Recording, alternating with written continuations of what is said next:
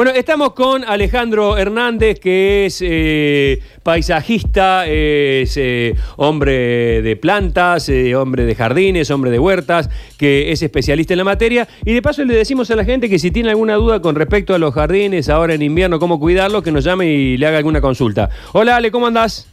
Hola Sergio, buen día y bueno, muchas gracias acá por, por la oportunidad de estar en el aire. Bueno, eh, vos sabés que nombramos plantas, acá eh, en, en las radios se, se nombran mascotas y se nombran plantas y la gente explota. Eh, ¿Hay alguna regla para seguir en invierno? Así te hago la pregunta general. ¿Hay una regla para seguir en invierno con respecto a, a los jardines? No sé si hablar de, la- de las- de los grandes jardines, de los grandes parques que hay en muchas casas importantes, sino en el patio. Eh, empecemos con el pasto. ¿Qué hacemos con el Sí. pasto? ¿Se riega, no se riega? Mira, lo, lo ideal en invierno es seguirlo, seguir el riego, pero en menos cantidad y cambiar el horario. Por ejemplo, en verano el riego es desde, mm, puede ser durante todo el día, pero en invierno se recomienda regar desde la mañana, desde las 6 de la mañana, que es el horario ideal porque levanta la, la escarcha, hasta las 3 de la tarde, porque después este, ya no, no se llega a evaporar el agua y esa agua se puede helar, o sea, este, hacerle más daño al, al césped cuando, cuando cae la helada. Eh, Así que sí, sí, sí, la perdón. recomendación es el riego hacerlo antes de las 3 de la tarde en invierno y en verano durante todo el día.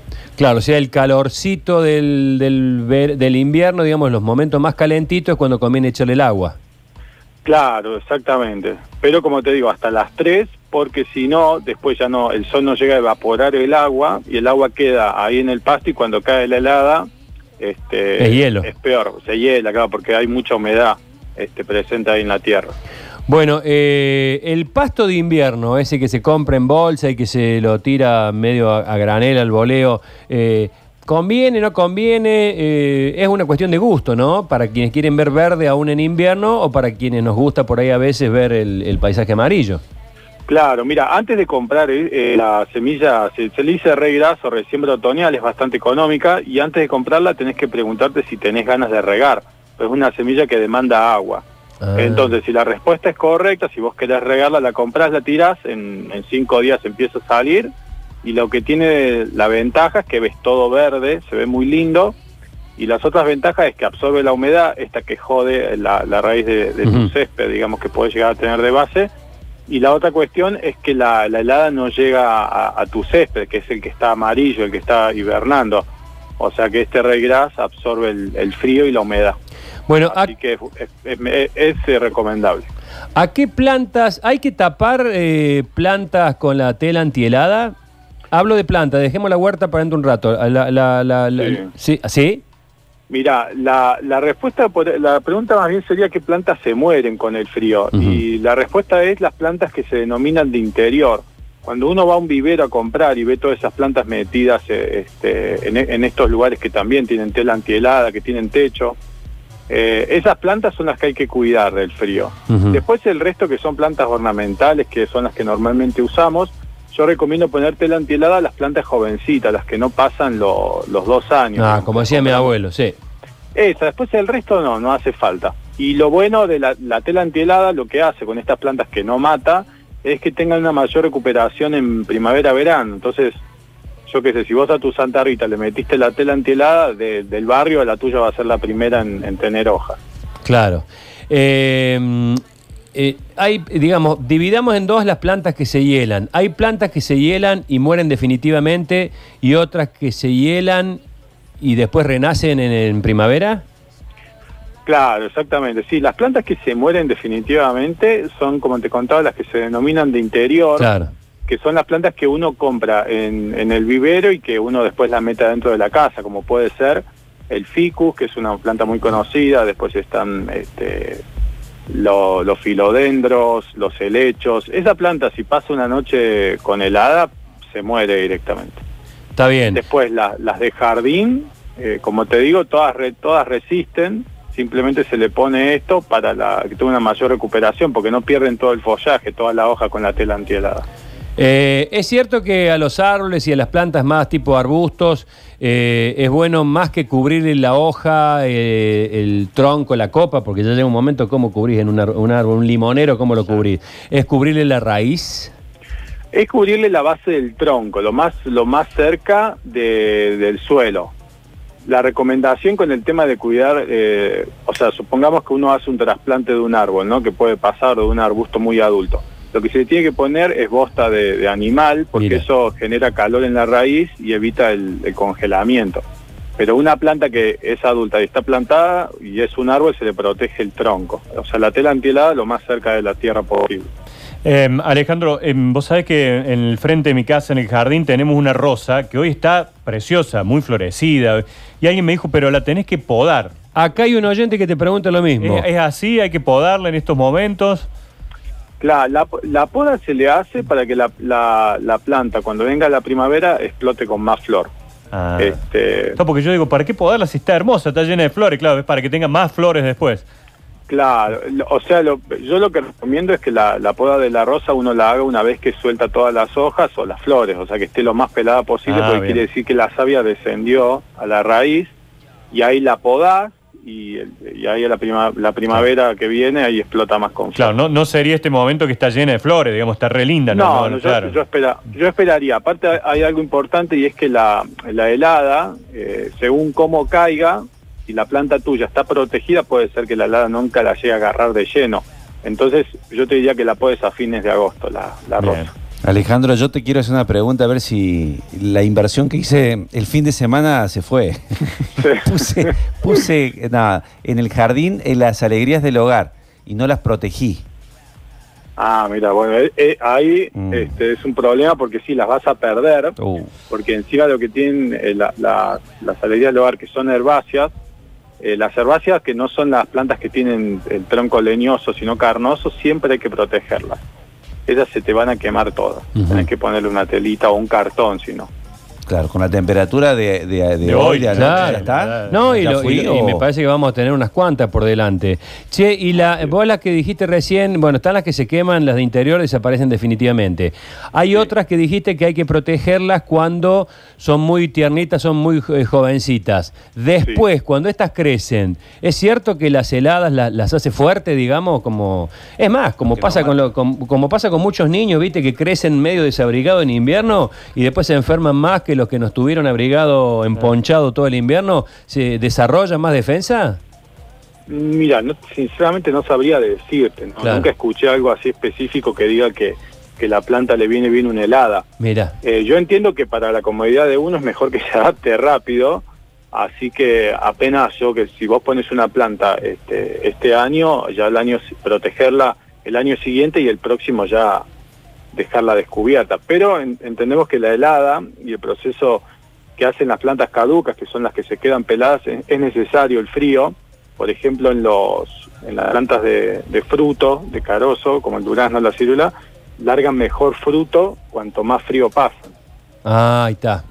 Ahí está. Bueno, muchas consultas estás teniendo de, de los oyentes. Preguntan, dame la fecha, la época de la poda, que es algo que siempre eh, genera discusión, incluso entre ustedes mismos, los del gremio. ¿Cuándo se poda? Supongo que serán los árboles o los o las plantas. la- Sí. Perdón, no terminame el comentario. No, no, eso, eso. Bien, lo que es que en realidad no hay no hay una fecha de calendario exacta porque el frío, como sabemos, puede venir de golpe, puede tardar, puede ser tardía. Hay, hay heladas tardías que se presentan en primavera.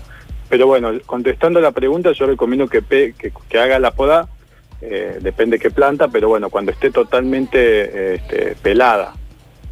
Cuando se hayan digo, Sí. Como digo, depende qué planta. O sea, hay plantas que se le que se dice perennes y anuales. Las que son anuales son las que en esta época se deja, se quedan el tronco al aire y las perennes son las que le queda hoja eh, todo todo el año. ¿Y esa? Bueno, la perenne depende qué planta y por qué quiere hacer la poda. Siempre se le tiene que sacar el crecimiento de dos años atrás, más o menos, dependiendo qué planta, puede ser entre un metro, un metro y medio, para que la copa siempre se mantenga ordenada. Por eso digo, depende por qué o qué planta quisiera, quisiera bien. podar. Está bien. Yo Eh, tengo el problema de que se me mueren todas. Oh, Dios mío. Las pongo y dos semanas después se me mueren, como mucho dos semanas. ¿Hay alguna planta que, que me dé flor y que me diga, mira, con esta no vas a tener problema? ¿O hay algo Las que, de plástico. que puedo estar haciendo mal, algún secreto? Mirá, yo lo que lo que recomiendo en esos casos es como prestarle más atención a las plantas. Viste que muchos quieren la fórmula de cuánto, cu- se riega una planta, ¿no? Bueno, lo ideal es meterle el dedo. Meter el dedo, sentir que la planta está en su, equilibrio porque no tiene que ni faltarle ni pasarse. Eso, es- eso sería un punto. Y después, bueno, ahí en el vivero buscar la planta más dura, que hay un montón, y largarte. Pero siempre el tema es que las plantas que tienen flores siempre dedican cuidado. Acá preguntan por la rosa china. ¿Cuándo se poda?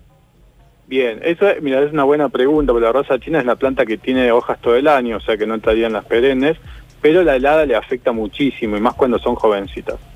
Esa estaría bueno que de, de- de lleno la tape, y si no la tapa, cuando termine, cuando esté terminando el invierno, finales de, de agosto, tiene que fijarse qué parte se quemó, y esa tiene que podar. Pero no se hace una poda como si fuese una, una rosa, digamos. ¿Y el limonero también hay que esperar para esa fecha para podarlo, Alejandro? Mira, el limonero, si es de las cuatro estaciones, que es lo que está de moda, Sí. que es ese limonero que está todo el año dando fruto, no, no se poda esa planta. Ah, Eh, lo que se le puede hacer, pero es una cuestión ya de gusto del cliente, es hacer una poda de formación, una poda para que no las ramas no toquen el suelo, pero no recomendamos podar en esta época porque la helada puede llegar a entrar por el tronco, puede quemar. Hay una famosa helada negra, le dicen, Sí. que hay que cuidar un poco, así que yo diría podar en pleno verano, los limoneros de cuatro estaciones. Yo, yo cometí un error de, de llamar a un inexperto, hice podar un limonero cuatro estaciones y casi lo mato y llamé a unos amigos que tengo de una, de una empresa que se llama Ginkgo y un colibrí, que son muy buenos y me lo salvaron. Me lo salvaron, me lo medicaron, me lo mimaron y ahora el limonero está que reviente limones, Ah, pero estuvo a punto de morir. Acuérdate, Ginkgo y un colibrí se llama. Bien, son muy buena gente. Eh, tengo un limonero muy chiquito, de un metro. Estoy laburando, no lo vi. ¿Se murió? Pregunta. Sí. claro, no salió del patio el guaso. Se fue a laburar. Eh, un- Y es un- la, corre- es la recomendación que dijimos, si, si- si tiene un metro es muy joven, eh, así que sí tiene que taparlo urgente.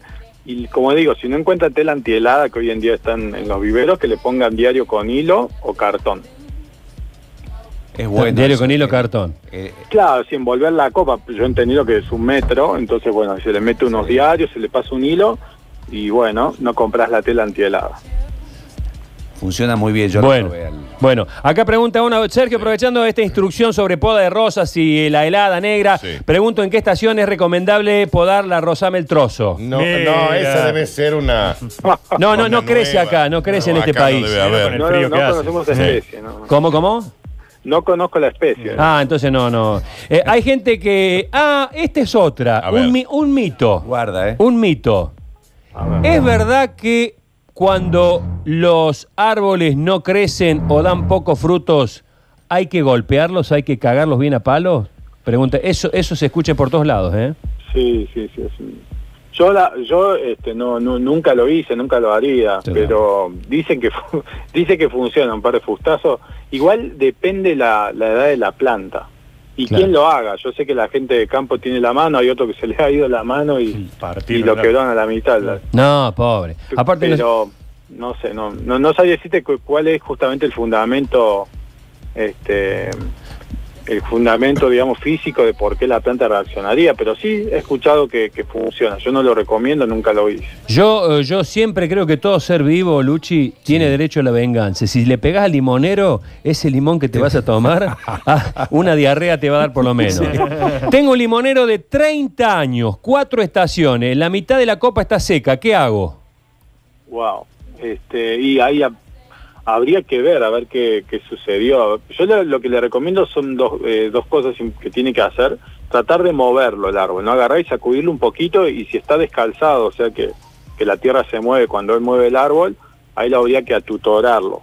Este, porque puede ser que, ¿qué sucede? La planta cuando tiene muchos años y nunca fue podada desarrolla tal copa, tal copa que ya la misma planta no puede sostener.